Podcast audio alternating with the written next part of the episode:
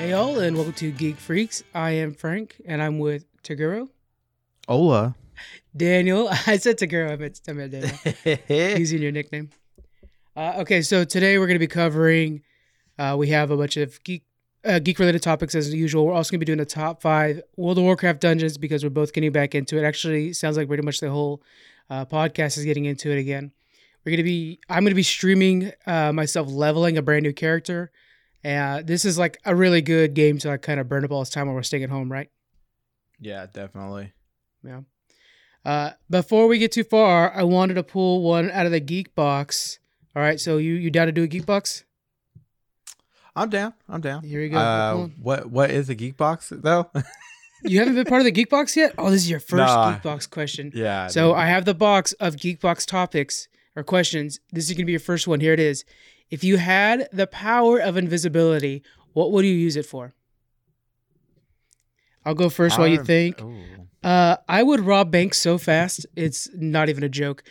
I would be, I would be straight up Robin Hood. Uh, yes, I'd be stealing from banks, and I would think I would be good enough to at least donate a portion to charity. But there's no doubt I am robbing some banks. What about you? That's pretty good. Um, let's see. I wouldn't be able to rob a bank because uh, I'd be too nervous and get Yeah, to get caught. So you're I'd invisible probably- though. I know, but I would probably use it as a uh, way to get into uh, events like BlizzCon, uh, E3. What a good idea. Yeah, that's a good Yeah. idea. Get to fly Nice. places. You know, just go in the. You're just like standing on the plane, not like trying to sit in any Uh-huh. chair. just, just chilling over there. Avoiding the Yeah, I'll, use, cart. I'll definitely use it for that, like concerts, stuff like that. I I would just abuse it in that way. Okay. Neither of us said we are going to be good guys. I mean, I, I'm doing pretty good though. I'm straight up robbing banks. uh, that's All right, let's go ahead and uh, get into the news. First up, YouTube uh, changed their default video settings to standard definition for a month. Uh, this is in lieu of the fact that like just internet usage is at an all-time high right now. Uh, this was 1st Mhm. done in Europe, but will be going forward uh, uh, worldwide. And uh, th- this is a statement from Google. They told Bloomberg News. We continue to work closely with governments and network operators around the globe to do our part to minimize the stress on the system during this unprecedented situation. Uh, so you will be able to still watch high definition videos, but you have to actually change the setting uh, by hand. There's a little gear in the corner of your video box. You could change it.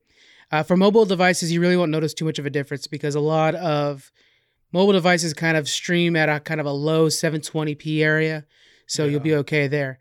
For you, do you watch a lot of YouTube every day? Uh, every day, every day. That's like my main source of like news and everything. I would have to say, yeah, uh, I, I do listen to a lot of podcasts, but I noticed that staying at home, I'm actually watching more YouTube than podcasting. Uh, what uh, what YouTube channel would you suggest to people who are stuck at home and need something fun to watch? Uh, hmm. It, it, there's there's actually a lot. So, uh, I watch a lot of Shannon and Sharpe, uh, Undisputed. oh, that's like that's a good channel. Yeah. yeah, that that's it's like uh, it's one on one, and they discuss about like football, basketball, baseball, and they talk about if you're like a football fan, they pretty much talk about um trades, things that are happening in the league. One thing I like about uh, those two as well is they're just entertaining to watch. They're, like they could be talking about a sport I don't care about, baseball, for example, and I'll still listen to it just because those two are really enter, uh, entertaining themselves. You know.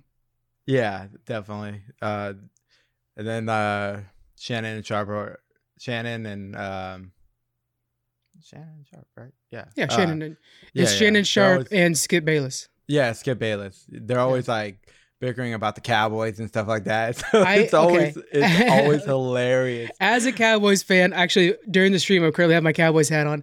Uh, I love that part the most because Skip is a diehard Cowboys fan, Yeah. and so it's really nice how much he is a classic Cowboys fan, and the fact that they're they're always great, and uh, we can complain, but nobody else can. so Skip is a true Cowboys fan. Uh, also, um, another another one I watch is uh, Millennial Farmers. I'm a big Millennial farmer Farm- guy. Wow, what is that? It's uh pretty much a, a farm in Minnesota, and they plant soybean, is it soybeans and other other stuff, and pretty much he has his own YouTube channel, and he just like shows what he does pretty much of the week. That is of really him cool. planting, driving tractors, doing all this stuff. Uh, Hmm. I like it. Okay, what about um? Is, so is it basically those are your two main suggestions for everybody else? Is there anything else? Uh, let's see. I got a lot of mixed stuff. Like, um, well, I got another one, Welker Farms. That's another It's a place farm one as well. yeah, it's another farm one. Or Alana Pierce. She used to work at IGN. She posts a lot of uh, content about video games and stuff. Talks about news. And, so, Damn, Uh, I didn't think you were into, so much into the farming YouTube channels. That's pretty cool. oh yeah, I I love farming. I used remember I I grew up on farms and dairies. So Right. Yeah. Uh, for myself, I would suggest Good Mythical Morning. That's one of my go-to. Every morning I watch that. Uh, it's it's a kind of a talk show. It's a morning show basically, uh, where these two guys will do random things. Over the years, they've kind of leaned into the food stuff just because that's been their uh, big seller. You know, that's that's kind of what's gotten them the most views. So uh, one of my favorite things they do is where they'll they'll eat a dish from a random country, like or like say they'll do hot sauce. They've done hot sauces. They'll do a hot sauce. They won't know what country it's from, and then they'll throw darts at a map to try to get close as possible. One of them, Link, always loses, so he has a big advantage where they always call it the fart, where he throws four darts and uh, he's hit the guy that's like helping them some one time. And it, it just it's a really good show. They just finished up their March Madness uh, to figure out the best ice cream in the world, and there was a surprise winner, so that was pretty cool. Uh, but yeah, it's a really good show. So that's a good one that has a huge back catalog. I think they just celebrated 1,600 episodes, so you can watch a ton of their stuff. And that's 1,600 episodes of the main show. They always do an after show as well called Good Mythical More that has basically another 1,600 episodes almost. So you guys could really just like totally be binging that all. That's really good. I suggest that. Uh, other YouTube channels, I really like. Uh, I really like John Oliver's Last Week Tonight. I always watch the YouTube version of that.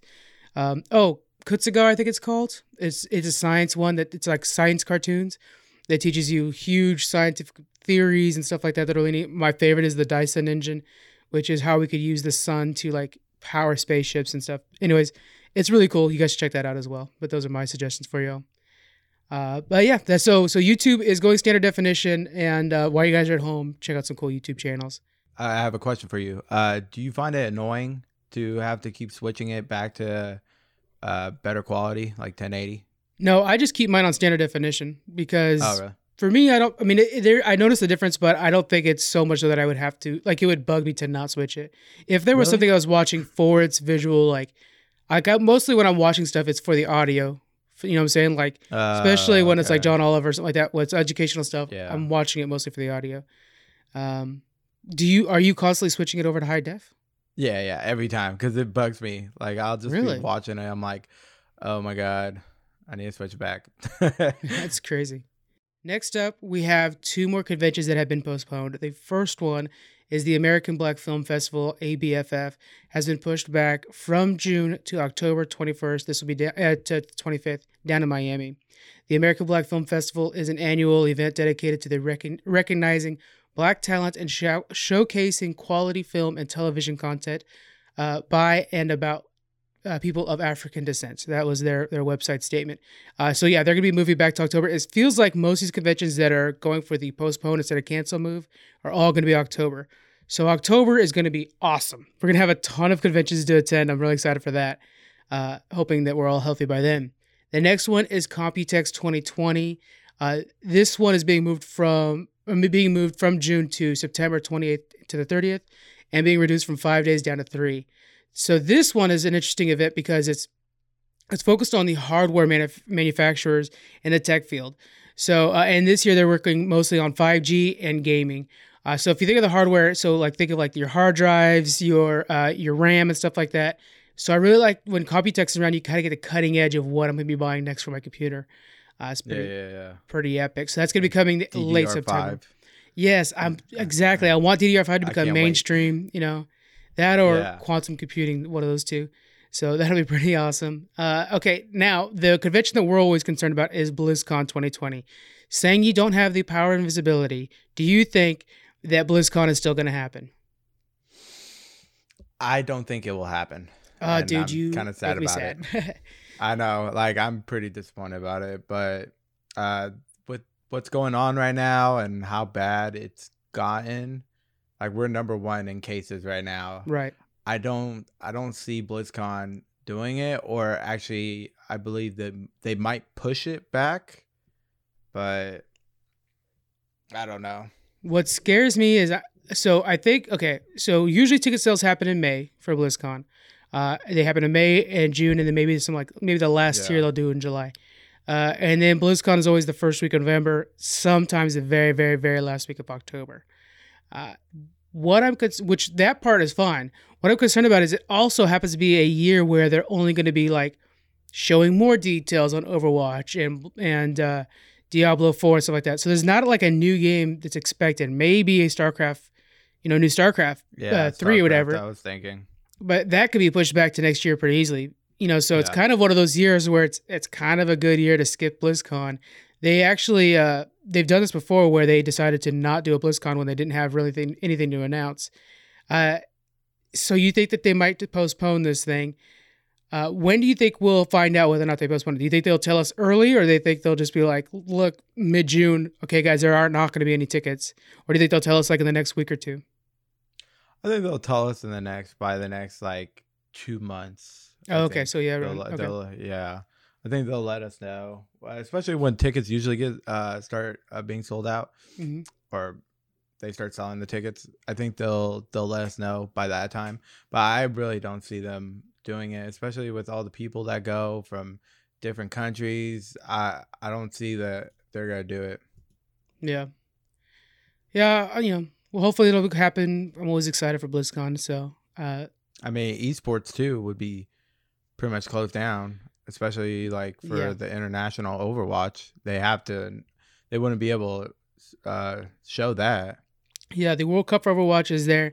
So is like the championship for, you know, WoW Dungeons and Arenas for StarCraft and all those. Hearthstone's championship is there.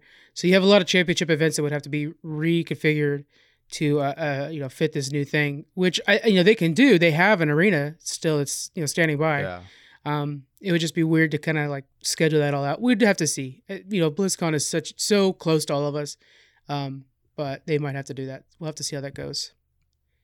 All right, moving on to Nintendo Direct Mini. This was a smaller Nintendo Direct. Uh, now I want to get this out of the way. Daniel, you do not own a Switch, correct? that is correct. All right, we're gonna try to sell you with some of these games that we're pitching here. Okay, so these are brand new Okay. games on the horizon. First off, Xenoblade Chronicles, the definitive edition. Have you played any Xenoblade before? Uh, no, Okay. I'm not. this has kind of been one of those games that I've always been interested in. It's kind of got this like big swords, awesome moves. Uh, the definitive edition is a a classic brought back with smoother graphics. Uh, they redid all the audio. They actually completely remade the audio. Uh, it'll have a different epilogue at the end, so you could actually play even more of the game than you ever had before. So it's it's supposed to be like the time to get into Xenoblade. So I might pick this up just because I always hear good things about it.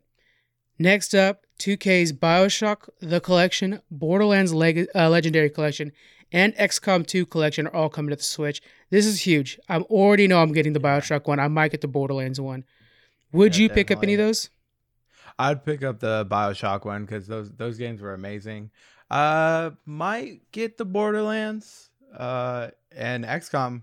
I always want to try that out. So if it was on sale too, if it's cheap, Yeah. I might pick that up too.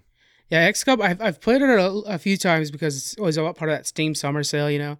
Uh, Yeah. And it's not bad. It's not bad. Bioshock to me though is just like it's such a perfect game. Uh, all all three of them are great, you know, especially one and three. That you. Yeah. I'm totally buying that. There's no doubt. Uh, we have a new trailer for Marvel Ultimate Alliance, basically showing off the new Fantastic Four DLC, and they're going to be fighting Doom and it looks like the Celestials in this, so that's pretty amazing. Uh, I think fantastic. I think uh, Doctor Doom should be totally touted more often. He's not used enough in the Marvel universe right now, so pretty excited for that.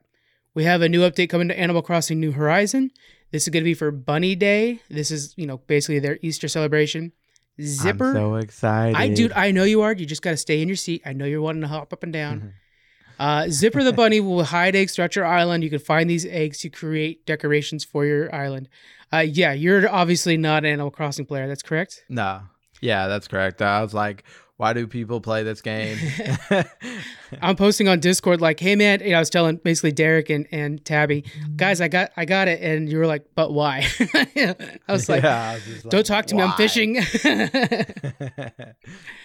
Now we have a free update to Ring Fit Adventures. This is the kind of fitness game for the uh, Nintendo Switch. Adds new soundtracks and language options. I actually might pick this up. I've seen some people that are like, dude, I'm actually losing a lot of weight with wearing Ring Fit, and that's cool and all, but some of the games actually look like a lot of fun. Kind of reminds me of like a different version of a uh, like Rock Band or Guitar Hero. Hmm. Have you seen the Ring Fit before? No, I actually haven't. You actually mount the controller to this ring, and then like as you squeeze it, it has tension, so it's you know building up muscle, uh, and it's registering everything because you're moving the controller that's mounted to it. But I, I think I'm picking that up actually. uh, we have a big one here. We have the next fighter joining Smash Brothers. Uh, they'll be from ARMS. They have not said exactly which member of ARMS this will be. We do know that because of the mechanics of a stretching arm, the extending arm, that they'll need more time for development. So it's expected in June, uh, Mhm. but they, they might have to push that back, especially with all this coronavirus stuff too. We're not entirely sure how that's going to go. But yeah, so that that's a huge change to the mechanics of the game. I think that's actually going to be a meta breaker. Uh, we'll have to see how Yeah. that goes. Uh, they are also offering to kind of give everybody familiar with the ARMS characters. They're offering a free game trial for ARMS on for Nintendo Online members, which is super cheap to be a member. Uh, the full game will be available till April 6th. I'm going to try to put this episode out a little bit early. I always do that, mess up. But I'm going to try to put it out a little bit early so you guys could enjoy uh, a little more time on that. We also have another game I'm to be buying called Clubhouse Games. It's going to have 51 games in one. Uh, it's coming out on June 5th. This is the kind of game, man, that like you know when your grandma buys you a game, she's like, "Oh, I know that Daniel loves his Xbox," so she goes and buys you this game, Yeah. and it's got like pool and chess and stuff like that. But these are really nice to have around the house. It's always nice to have one of these around the house. So if you got the kids over or you got some friends over and you're like, man, I'm bored. You want to play some checkers? Sure, let's play it on the Switch. That's what this is. And it's got a ton of Oh, different games from around the world. Yeah. It's got you know, That's awesome. poker and stuff. And pool is one of them and stuff like that. I always play pool on, on games. So I that'd be wonder if pretty there's cool. uh, the the Portuguese sueca. You know, they don't have, I don't think they have that, but they do have some unique card games. So maybe it, it would be there. But I didn't, I didn't notice you sueca mentioned, but they do have some unique ones. Maybe. That'd be pretty cool. Uh, next up, this is one everybody's been going nuts for. Star Wars Jedi Knight Jedi Academy is in uh, on the Switch today, so you guys can play that right now if you want to. Uh, that's a pretty big game, and uh, you actually are going through the Jedi's training and stuff like that to become your own Jedi and uh, change the story yourself. So that's pretty epic right there. Uh, Minecraft Dungeons will be coming spring 2020. This is a must purchase for myself. Uh, Minecraft Dungeons has always been very interesting to me. I think it's actually gonna be one we all play together and stream. Uh, we're big Minecraft fans around here, so and we're and I'm a dungeon crawler fan as well, so it's perfect. Uh, last up for the Nintendo uh, Direct Mini, we have the Isle of Armor expansion for Pokemon Sword and Shield. and We got some more details revealed. So you're gonna train at a dojo for your Pokemon. So it's a it's a Pokemon dojo.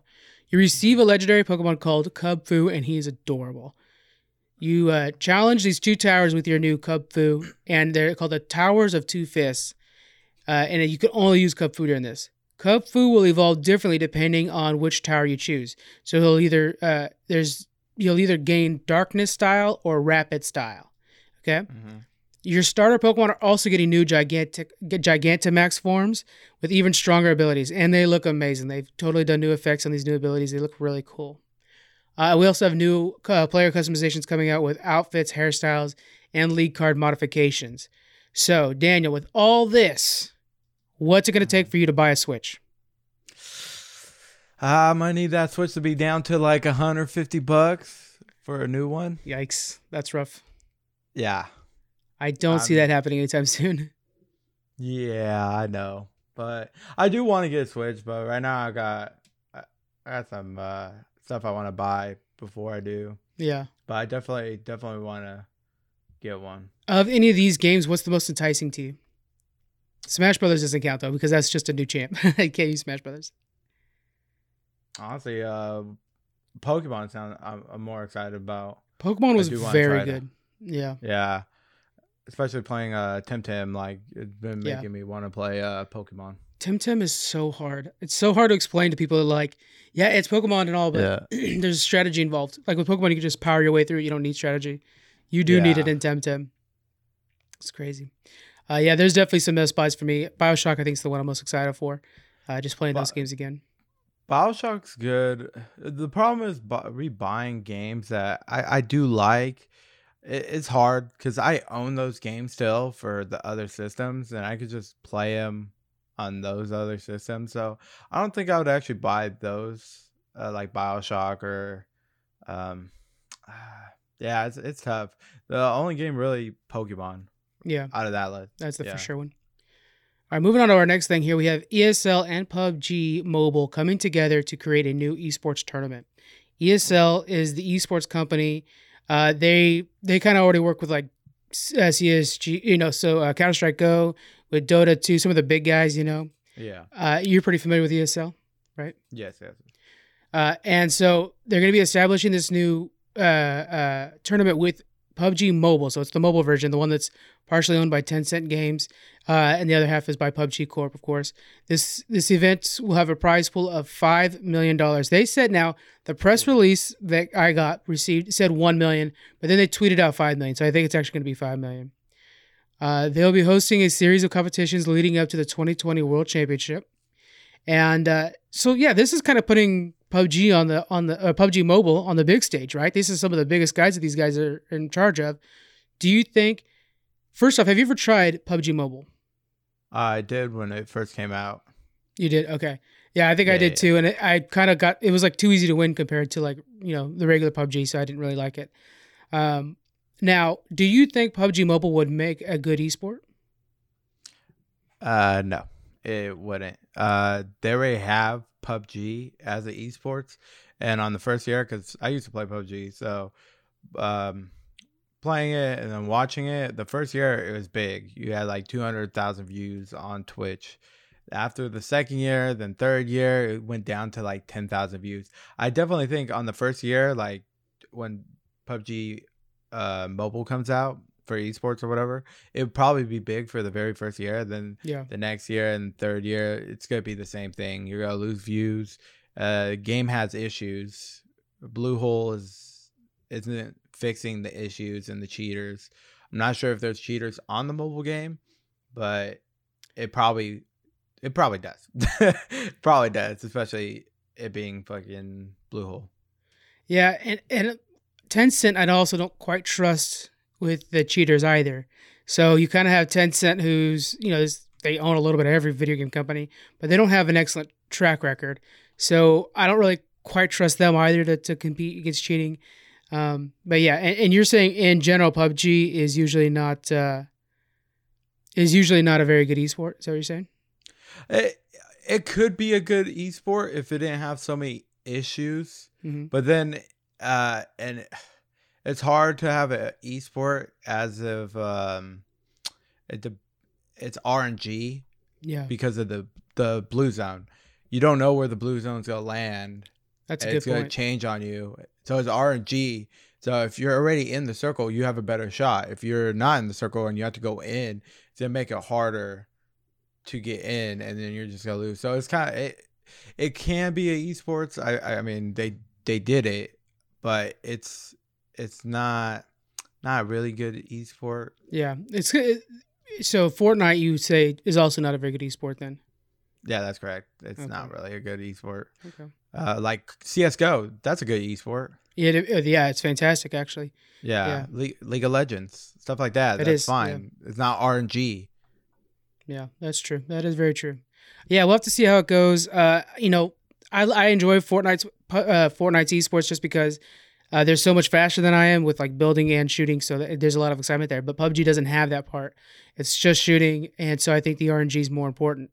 Uh, yeah, I, I will have to see how that goes. That's a good point. I didn't really think about the RNG involved and and how that much that'll affect competitive play. It's a good one. Uh, so next up, we have hackers hold up an AMD GPU source code for ransom for $100 million. Mhm. This is insane story that I was like, we have got to talk about this. I have so many sources for this one. So AMD revealed that a hacker has stolen files that contain the source code for the AMD Navi 10, Navi 21, and and Ardent GPU. Ardent GPU, sorry. Now the Ardent GPU, these are all kind of like future graphics cards, right? GPUs, graphics cards, basically. Yeah. Um, the Arden is rumored to be the 12 teraflop powerhouse GPU that's going to be used for the Xbox Series X. So we see them toting about this huge, you know, graphics card or this, you know, major power they have. Apparently, it's this Ardent, and now the the code, the source code, which is basically a list of commands that's used to make a program. So with this list of commands, you can essentially recreate a lot of this programming behind these big graphics cards. That's out there now. Okay. The hacker who calls herself, uh, it's soulless with 3x on each sides, because of course they have to make it super hard to say, uh, demands $100 million for the files and threatens to release the files if not paid. Uh, she's she's saying that you know she expects $100 million from AMD, but will take it from anybody. So say if Xbox wants to jump in, they'll do it. Uh, they released portions on GitHub, and AMD quickly responded with a copyright claim to get them removed. So that right there tells you that AMD knows that these are real. So otherwise, you'd be like, "Oh, those are fake," yada yada yada. Nobody cares. No, when they actually awesome. put the copyright in there, yeah. So like, oh shit, you probably shouldn't have done that. There's that problem there. Now, uh, there's so many sources going on uh, about this, but Torrent Freak was one of them that was actually able to contact the hacker. That's how we know that it's uh, that they're they're claiming to be a female. Uh, the hacker has uh, has not been. They said that they have not been contact- contacted by AMD, but assume that they'll be trying to sue them in court. Uh, but the fact that Torrent Freak can reach out to them shows that her identity is not as hidden as she is uh, originally planned. So people can reach out to her, basically saying that AMD will have somebody to put on those court filings. So I'm asking you, what kind of punishment do you think this hacker should receive for doing this? Uh, I mean, at least a couple years in jail because that's yeah, pretty prison. big. Wow. Yeah. Yeah, I, you know, it's one of those things I- where when you when you delve deep into what the, the what Solus is trying to say is like, oh, uh, you know, this is teaching them their mistake and stuff like. She keeps using the, that terminology of AMD won't fess up to their mistake and pay the money. They're gonna try to go after me legally. Well, it's like, is it their mistake? Like you you're a hacker. You should the fact that you are breaching someone's property is a Yeah. crime. Uh, if we lived in a perfect world, you wouldn't be I doing mean, that. like hackers could be good too. That's the thing. yep. Oh so, yeah. So it, it's tough. I mean, if you're gonna do harm, just mess companies up, and yeah, there should be punishment. And there should be a way. Yeah, Yeah. it- that that's yeah, that's tough. The crime almost should be in the asking for ransom, not necessarily in the hack Yeah. itself. If Uh, but uh, then if, she yeah, received, if she if she decided to release them all for free, would she be in trouble? What do you think? Yeah, I mean that's still private property that you're invading. You're you're, Okay. you're going into the company and stealing their information. So yeah, I mean, still, it's, she should still get in trouble. So do you think there should be a tier of penalty? So like say there's one tier for just hacking them, one tier for distributing private property, and then another tier for trying to solicit money for your private property that you stolen. Like each one should be more time in prison. Yeah, I could see that. Okay. Uh, now, do you think AMD or another company should should pay for this ransom, or just bite the bullet, let the source code be released? What do you think? That's tough. Uh, hmm. How important is it to AMD? You know, you're kind of. I'm watching this one closely. It- it's so crazy. Um, you know, I, I hear about this all the time, but the fact that one of these graphics cards is what's in the brand new Xbox, and it's Xbox has been freaking boasting about it so much that it has me so interested in this topic. Uh, yeah, Uh, I yeah. I, I, bet don't Microsoft want is- ransoms to be paid, but you might need to. Well, if they know who it is, why doesn't the FBI just go after them? They that's what AMD is first attempting to do. Uh, yeah, so they they they if that goes through, that's fine. Say they can't get say they cannot catch her, and so she's on the loose. She has the ability to release this. Uh, do you think they should still pay for that ransom or no? Yeah, uh, Marvel's uh, well, Marvel, uh, Microsoft don't want to pay the pay for it. You think Microsoft might step in? I think so too, man. Because just- yeah. Microsoft is is such a heated competition with PlayStation that they can't afford stuff like this to get out. You know what I'm saying? I think that this will be one of those things where they're like, no, we will pay that ransom just so that the Xbox details don't get out too much. You know what I'm saying? And then if that source code is out there, Intel can grab it. They can do what they want with it. You know, you're, you're opening up all kinds of. Sony can grab it. They could start making Yeah. their PlayStation PS5 Plus right now with at least 12 teraflops if they Yeah. wanted to. So it's really interesting how we'll see how this goes. Uh, we'll follow back up on this, guys, with how the lawsuit went uh, and let you guys know. It's definitely something interesting. Let us know on Twitter, Instagram, everything else, our Discord, what you guys think about this and which way you think it should go. Uh, the sources for this are Torrent Freak, of course, AMD's press release because they had to fess up to it. We have that full press release on our website, by the way. IGN and Den of Geeks, so you guys can check out all those sources and our website. Next up, this one is very uh, personal to me, so I want this is a call of action to all of you guys. Okay, Marvel and DC Comics will stop shipping new comics starting April 1st. So, Diamond Comic Distributors, that's the distributor for both Marvel, DC, and a lot of actual other companies. Uh, they said that they're going to stop shipping out brand new comics on April 1st to the local comic book shops. Uh, this is due to the COVID 19 concerns. So, uh, you know, it, they're not selling comics. It's a gamble both ways. So, comic book shops are not ordering as much. It starts to not become profitable for companies to actually, you know, to actually make these games, you know, so Yeah. to make these comics. So they're gonna not gonna do it anymore. This means that comic book shops starting April 1st will not receive any more new comics. So local comic book shops will be struggling through this. They're already having a hard time because everybody's switching to digital. It's super easy to get a Comixology subscription or whatever. Uh, now they're facing this new coronavirus and they're barely surviving. So this is how you guys can help. First step, call your local comic book shop. See if they have a mailing list, if they offer uh, gift cards over the phone. Many do. And you guys, if you'd like, could buy a gift card right now for your local comic book shop. And then as soon as this thing's all over, you go in and you start buying some brand new comics. You buy those collectibles you really wanted to. But in the meantime, your gift, your local comic book shop has your money of twenty to fifty dollars, whatever you want to spend for that gift card. That's fantastic. You could also see if they have the mailing list; they'll pull out comics for you. And a lot of comic book stop short uh, shops have been driving out to your house to bring you the comic books you ordered. Uh, they'll Oh, also have the ones that they just throw in the mail. Yeah, the, the comic book shops are in dire need right now, so we really need help them. I'm actually going today to a comic book shop for this third thing. Which the one? next one, the next one is I'm going to the Elk Grove one. Ah. The si- we'll talk about it in a sec. They're doing sidewalk sales, so comic book shops are now bringing their supplies, all their stock. They're bringing it out to the sidewalk and saying, "Hey, call us ahead of time if you want, and we'll come out and we'll, we'll actually hand you the comic book at a safe distance, whatever. They'll have a transaction available for you, and they're being as as uh, sanitary safe as possible. You can check your local comic book shop's website or Facebook. I checked on Facebook for my local one, and they are taking extra precautions in sanitizing everything and keeping themselves as sterile as possible. Uh, and then yeah, so uh, come April first, you'll have to go out there and buy old stock. So if there's that comic book you've been putting off that you really want to get to, maybe some old trades, maybe there's like the statue you've been wanting because you know there's not just comics at a comic book shop. There's a statue you just want Yu-Gi-Oh cards. I know everybody gets that wild hair up their butt to try out some more Yu-Gi-Oh cards. This is the time, guys. If you're stuck at home with your brother and your or your parents, whatever, get the whole family on Magic the Gathering. This is the time.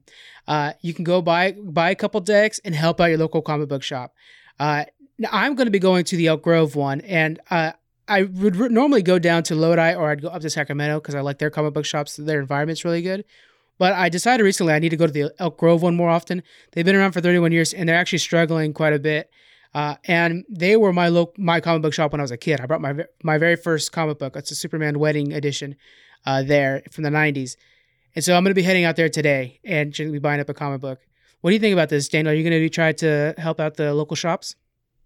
I'm gonna have to, especially the Yeah. one in Elk Grove, because um, I used to go over there not for comic books because I didn't really care for comic books at that time. Uh, Yeah. more for Yu-Gi-Oh, Pokemon, Magic. So definitely got to stop by. Probably uh, see if they're open Wednesday or Thursday, and uh, maybe pick up a comic book. On their Facebook, you could check. On their Facebook, they'll always put out times that they're doing the, the sidewalk part. Oh, okay. And that's the best time to go. And so they'll say, like, oh, hey, uh, Tuesdays and Wednesdays, we're going to be doing it from, you know, uh, 9 a.m. to 3. Come out on the sidewalk. We'll have all our comic books and stuff like that on tables. And then they do everything at a safe distance. And so, yeah, that's a good call, man. I think that's a good move. I'm, I'm going to try to go out there today and I'm going to pick up a couple comics and I'll post them up on Twitter so you guys can see what I'm reading. Right now, I'm currently reading Red Son, you should. uh, but uh, I'm, I'm going to buy some local ones. you should go on Wednesday with me. Wednesday? You know what? That's a good idea. Okay, on Wednesday, that's new comic book day too. It's a perfect day to go. Yeah. On Wednesday, Daniel and I are gonna go and we're gonna stay at a safe distance from each other, and Yeah. we're gonna pick up a couple comic books and we'll we'll tweet them out. We'll show you guys us supporting our local comic book shop. That's a fantastic idea, Daniel. So uh, you guys check out your local comic book shop. There is a website, and I want to say, and unfortunately I don't have it written down here. I think it's localcomicbookshop.com, where you could actually find your local shop and just call them up and see what they offer. You don't know what they offer yet. Just call them and see. A lot of them have mailing lists. Uh, and and they're they're getting desperate out there, guys. Help them out. After April first, I'm telling you guys, we're going to see some major closures in the comic book world. So we need to do our best to help them out. I mean, no new comic books. That is a steady stream of money that they're going to be missing now. So read those old comic books. There's so many classics that you could read. Uh, Flashpoint, stuff like that. You can get all those over there. They're, they have a lot of trades. A lot of people have trades. So check them out, guys. Uh, that's going to be it for the news. Next up, we're going to be doing our top five World of Warcraft dungeons to celebrate our return to WoW. Uh, that's coming up next.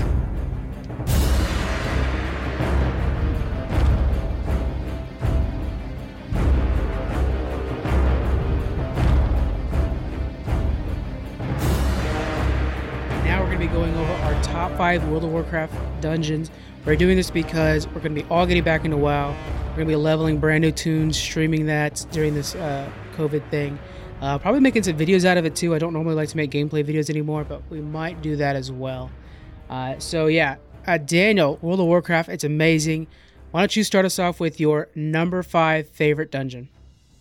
Uh, number five, favorite dungeon. I'm I'm gonna go with Deadmines. Deadmines. Why do you like Deadmines? Uh, cause of the the whole uh pirate themed. You're in a cave, and everything's pirate based, pretty much. And then It you're, is, you're yeah. fighting. Yeah, That's true. and then they had the updated version. I think it came out. Was it last expansion or this expansion? No, I, I think it was like was it like Warlords of Draenor or even Cat- Was it? maybe Cat- I think it was Cataclysm actually. Yeah, Was it? Oh, okay. Because remember they Uh, changed that territory, so I think it might be Cataclysm that zone. Yeah, it was uh, back then. It was only alliance area, so you would have to Yeah. actually walk all the way over there, dying by these level whatever sixties, just like Freaking camping areas, just to go experience Deadmines because you could you couldn't just look for group, which was Yeah. pr- it was annoying, but it was actually pretty fun. Um, but I picked number five. That's number five because I remember having to walk all the way over there, Yeah, and just the, the, effort thing. counts towards being awesome. Yeah. It's true. And the updated version was pretty cool. Uh, didn't they? I believe they added the girl pirate at the very end. I forget her name, but Possibly, and I think they added the Murloc as well. yeah, the Murloc was different. He was in the cooking pot. And then Mhm. he's like throwing out poison. Yeah, that was a that was a really fun dungeon. I, I especially like the part when you first enter in the room that has the ship sitting there, and you're sitting there and the ship's firing on you.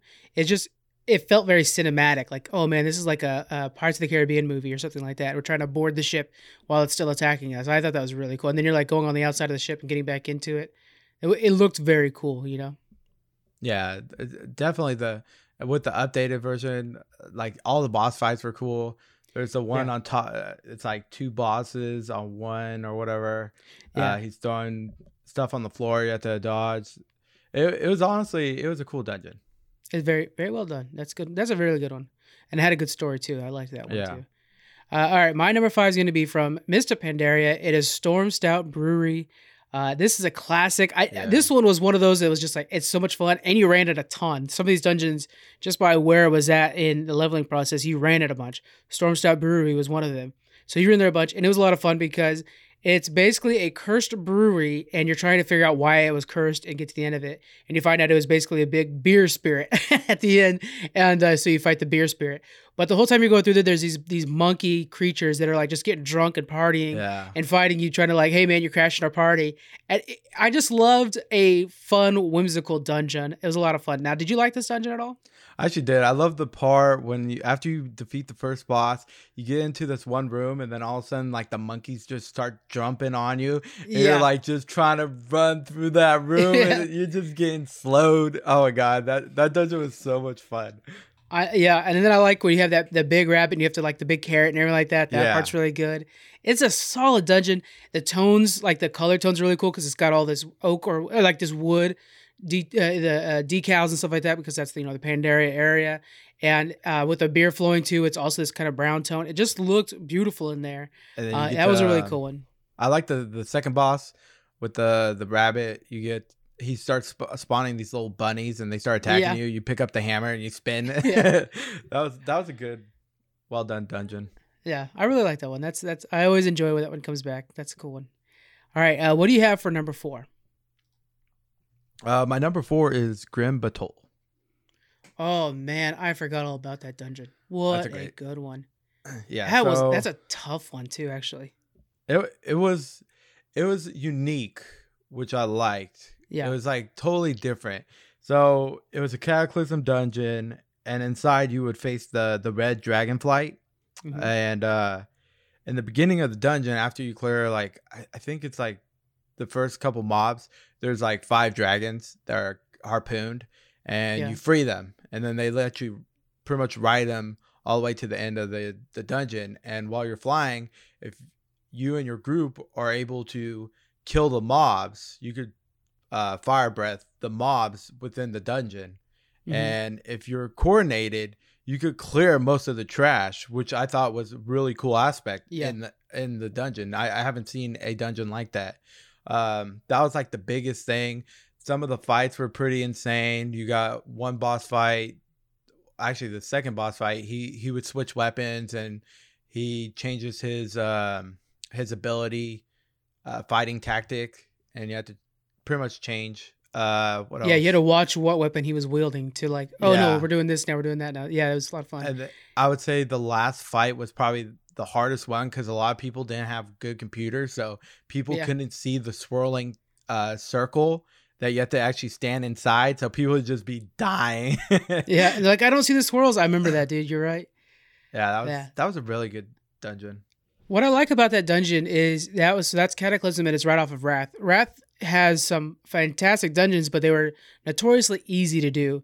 And Yeah. when you look at Grim that was like one of their examples of like, no, in Cataclysm, the dungeons will be much harder. And they were. They were way, way harder. And Grim it it gave you that idea that like, man, if we work together, we are so much more efficient. It's just so much better if we just work together. And then if you if you had no coordination and you weren't attacking the mobs, then you're like, shoot, I need to now I have to pull every single group just to get to the boss. Yeah. which was which was pretty cool and it happened a lot because people were kind of bad but um yeah it, it was definitely definitely fun dungeon Yeah, that's a good choice. That's a really good one. Uh, all right, going into my number four, mine's going to be Scarlet Monastery. Uh, I know that this kind of counts as four dungeons, so if I have to pick a specific one, it'll be the Cathedral. But I really like the fact that you go to this area that you feel it feels like it's actually part of the environment. This Scarlet Monastery, like you, it actually feels like part of the questing. So you're not just going into this. Oh, I have this cave that I walk through a, a swirl and I'm in a new place. No, this actually feels like you're actually approaching their cathedral and you have the uh, Scarlet Crusaders there, and they're trying to do their own faction and take out all the Forsaken. Which the Forsaken, if you're Horde, are good guys for the most part, you know. Yeah. Um, and so you're trying to protect them and stuff like that. And they have some very memorable bosses and environments in there. Uh, especially if you think of like, I mean, I could just kind of just toss them out there. These certain moments uh, when you're in the armory, the guy that spins. I could just say that, and everybody knows exactly which boss that is. The guy that spins that wrecks everybody. If you're playing in classic, he's so hard to get past. Uh, and then, or oh, that one guy that brings back, or the uh, uh, the the white man who brings back that guy, and you're like, oh, I remember that part. Oh, that's so terrible. So there's so many memorable parts that come from Scarlet Monastery. And if you're, I think it's like level 30s. So through your entire 30s, there will be some people, especially if you decided to go tank and you're playing something like vanilla or classic, where you'll just kind of camp out in Scarlet Monastery and wait for people to need somebody because it was so much content packed into one location that it became like a second city. Uh, you have, you know, your Undercity, you have your Orgrimmar, but then you also have Scarlet Monastery where you have everybody sitting there just hoping to find other people to connect with other people. So it kind of became like this social location too. Uh, yeah, I love Scarlet Monastery. Uh, did you care for that dungeon? What do you oh think I, I used to love that dungeon because i used to run people on my on my main taguro and every time i think of scarlet scarlet monastery you're gonna laugh but i think of hunter's volley back then and the reason totally. why i loved hunters and they took Yeah. that away from me I know, I know. That's good. well, I mean, yeah, that's that's unfortunate. Uh, but yeah, that's true. That was like the place to run other people. Like you would just be running your friends Yeah. through there, and so uh, you just tell know, them way in the front you pull the Yeah. entire room like like two of the rooms and then you come back and just volley everything or whatever and yeah. all of a sudden they're just leveling hella quick And those are those late nights. The people that don't play video games don't quite understand where you're like, man, sometimes it's like 10 o'clock at night to 1 a.m. and you're just sitting there, everybody's just talking and, and chit chatting about their day. And one of what some one of the group is carrying everybody else, but it's just kind of mindless activity that everybody's just bullshitting with. Uh, yeah, Scarlet Monastery, man, that's a good dungeon. What is your number three dungeon? All right, my number three dungeon is the Caverns of Time, Culling of Stratholme. Culling, yeah. Oh man, what a legendary dungeon. Yeah, it was more because of the story and what happened. Yeah. That's what playing it was pretty horrible. It was just like, man, really, it just took forever. It's like go yeah. back this way, go this way, go this way. It, it was kind of it was frustrating, but honestly, the the whole thing was amazing. So it was pretty much a Warcraft three mission, mm-hmm. in which Arthas uh, demonstrates a willingness to win the war against the Scourge, and right. you see him massacre the entire village because he wasn't sure like which one was uh uh was infected. So he was just right. murdering innocent people and just infected people. Um and honestly just that part made me love the dungeon because it was just so such a big story. Yeah, that that was legendary in the fact that like this was the pinnacle moment when Arthas turned. So yeah. and and it it also is kind of that moment where you start to realize what the Forsaken are. So because that, that plague that's going around is the undead Forsaken cure, uh, curse or plague, uh, and so you start to see like, man, these these undead that are walking around were from towns like this. You know what I'm saying? So they were just turned to people, and uh, that moment that Arthas made that decision was that moment when you realize like he'll do anything to try to yeah. win this fight, including sink to their depths, and that's when he later on he, when he becomes you know the Lich King. Uh, it's because this, you know, and uh, man, yeah. what a great dungeon! You remember I, that, I that that mount that everybody would get, and just at some point everybody in the yeah. world had it, so you just kept throwing it away. super valuable. Yeah, mount. I love I love that mount, and I love the shield, the lion shield. Yeah, still part then, of my uh, transmog library often. Yeah, it was crazy too in the story. You remember the time traveling dragons that would come to try to stop you? Yeah. Yeah, that was, uh, that was a really good dungeon. That is such a good dungeon. Yeah. Uh, yeah, it leads right into the events of like BC in some places. It, it it does so much and sets up so much for our characters. That that might be one of the most required played for new players. Like if I were yeah. trying to run somebody through, say say okay, so for the next expansion, basically you can entirely actually I think this one you can as well. You could entirely skip uh, expansions. I think if I were to say like, hey, you know, let's level up through uh, let's say BC, but you won't touch Wrath. I'm like, hold on, stop. We need to mm-hmm. go over to, to Wrath of the Lich King. You have to do this one dungeon so you at least get the story. Yeah. You know what I'm saying? Uh, that's a good one. All right. My number three is going to be, I mean, it's probably my, it, it's when you're level 60 in World of Warcraft or that 55 you may need to make that push, you are playing Blackrock Depths. Uh, BRD is a massive five man dungeon, basically five man raid uh, that has like something like 12 bosses at at least. Uh, and to, to find a group dedicated enough to finish it is almost harder than actually finishing the dungeon itself. Uh, uh you're going into these cavernous uh, iron dwarf like places uh, where they've, they've made these giant sculptures and these giant buildings within this mountain. Uh, and, and, you're trying to find the leader of the Blackrock dwarves and and try to persuade them to not be evil, basically. but it's so neat because uh, there's certain hallways that are just like massive because they have these big stone giants that walk around, so they have to be massive. And the dwarves look so small in that in that room and stuff like that. But you're like, man, what are you guys creating to need this? Uh, it, it, was stupendous, and so many of the bosses were really creative, especially for the time.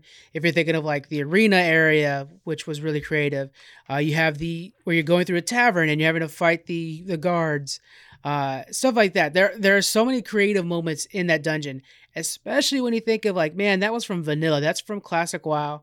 Uh, when they were just figuring out how dungeons will look, and they had this one that was so iconic.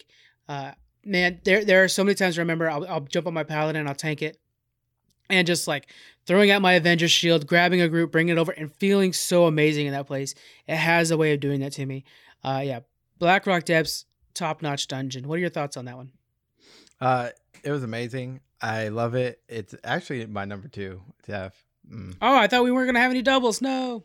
I'm sorry. That's I right. We'll get to hear you with the Blackrock Depths, but yeah, it was my number two, and I just I actually love that dungeon. I wish I wish like uh, WoW actually made dungeons off this dungeon. Yes. because it it was it was like a two hour dungeon, and especially if you're low level, you, got a little group, so you're making friends with these uh, random people for two hours in a Yeah. dungeon, and you're fully clearing the whole thing, and um.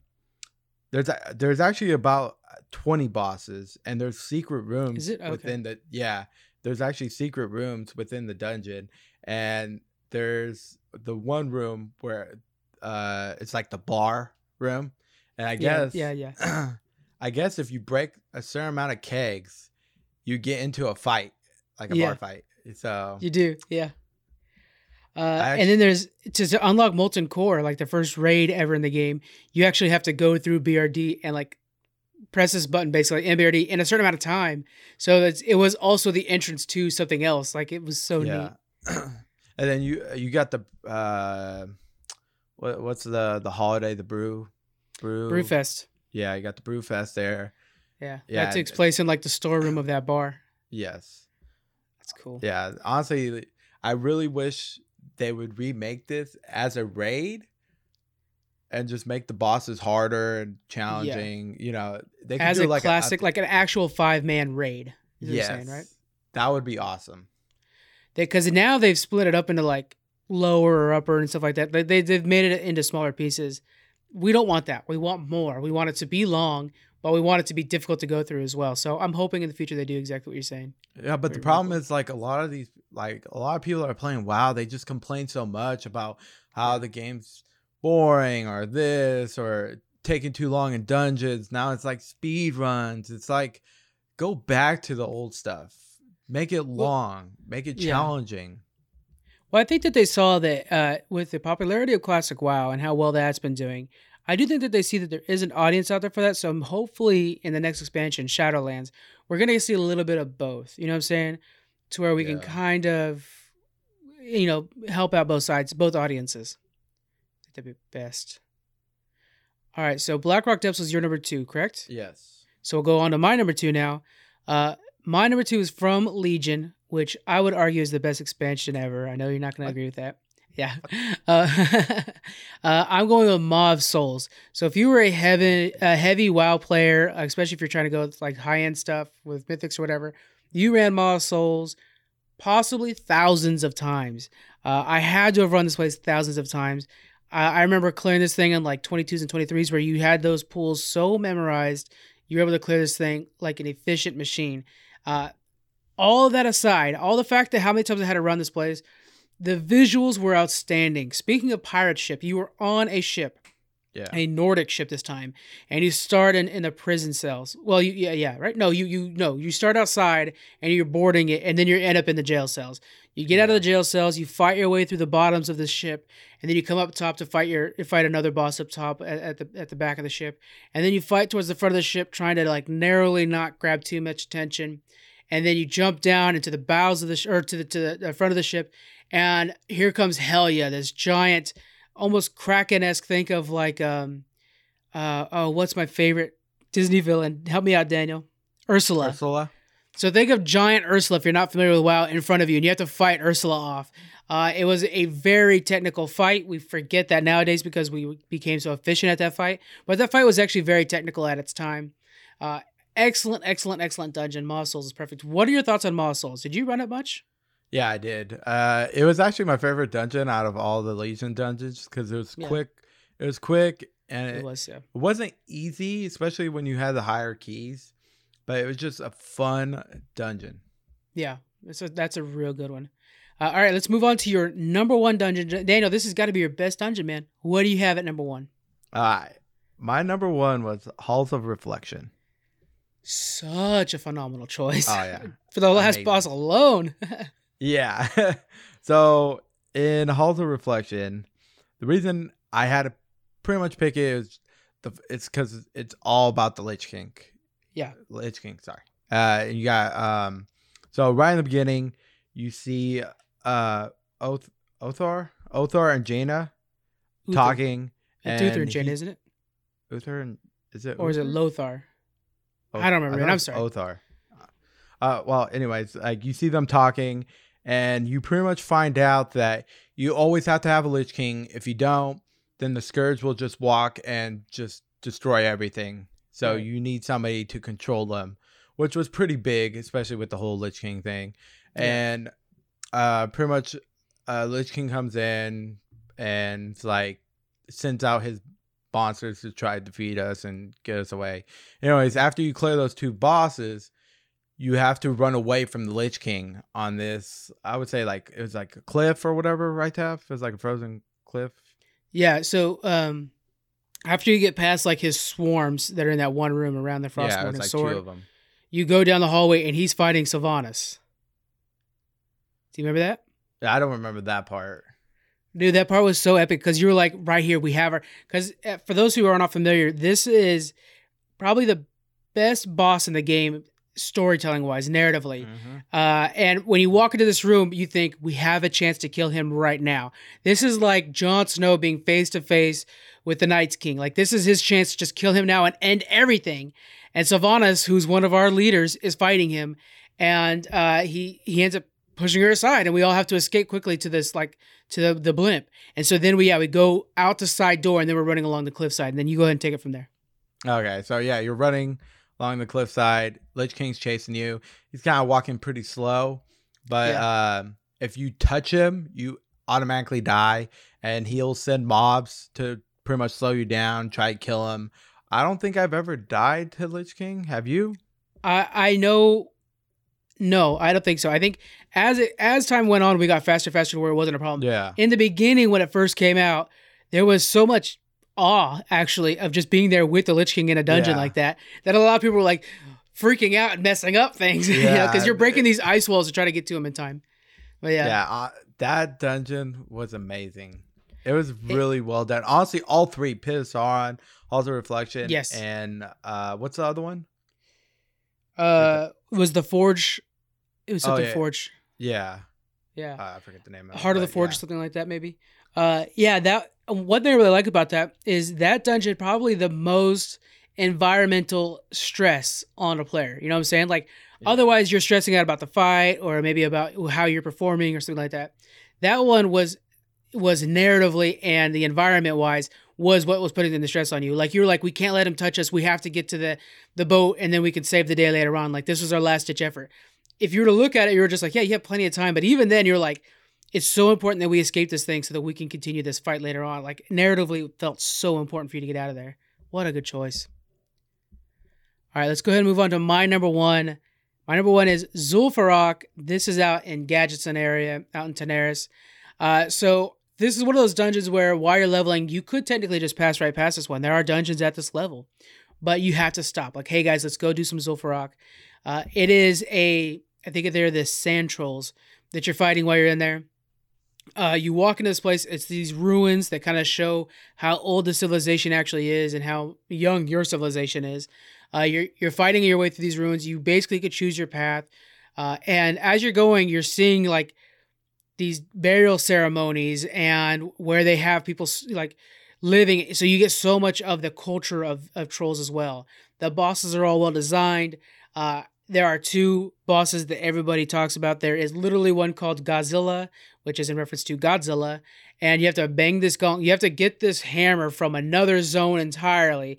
This whole long mission to get this hammer, and then you could use this thing to bang this gong, and then Gahz'rilla will ascend out of this like pond, and you have to fight that off, and you get like I think a dagger from him and stuff like that's pretty good. Uh, and then of course the best part is when you're up on this. It looks like an Aztec pyramid, or, or Mayan pyramid maybe Yeah. uh, uh, you're up on the top of this thing and you're releasing these guys, uh, these prisoners, and then while you're up there, you notice that oh man, all of the trolls have teamed up and now on the bottom, and so they're slowly coming up this pyramid. And you're fighting them off as you slowly try to make your way down the pyramid and escape. Uh, again, it's one of those moments. It's like super cinematic. Uh, you finally get down there and you find the bosses and you, you these like guys that are kind of like leading this horde coming at you. You fight them off, and then amongst the guys you just saved, they're talking about like, oh, we should do this, oh, we should keep that, and a fight breaks out between your guys and the guys you just saved, and you kill them. So it's just like, even at the end of it, it's still so cinematic, and the fact that like, there's one more twist, you know, and then Yeah. once you fight them all, the goblin, and he ends up escaping, and you see him run off and he unlocks the final boss room. So, I mean, it's just one of those things that's just like it plays out like a movie. Uh, it's super good. It's one of those where you have to stop and do it every time you're leveling. So is yeah, perfect. I used to love doing that dungeon back then. yeah, It was such a good one. it's a classic. Uh, all right, guys, that's going to be it for us today. Uh, join us on uh, stream. We're going to be playing a lot of World of Warcraft this week and kind of going over what the leveling is like and stuff like that. What we've been talking about, what are we all leveling next, and what are we going to do. So we're working on that part. We'll Real let you guys know. Yeah, Let up? us know on Twitter which one had the best top five, please. Oh yeah, who won top five? You could just say Yeah. Frank, or you could just not answer. It's one of those two options. So yeah, let us know on Twitter uh, at Geek Freaks Pod. I think that's what it is. so you guys can join us. Um, and yeah, we really like all the Twitter response uh, responses we've been getting lately. It's pretty cool. We've been doing the Geek Box, and people are really enjoying that. It seems like so that's pretty cool. All right, guys, we will talk to you guys next week. Everybody, please stay safe and be cool with each other out there. Bye. See ya.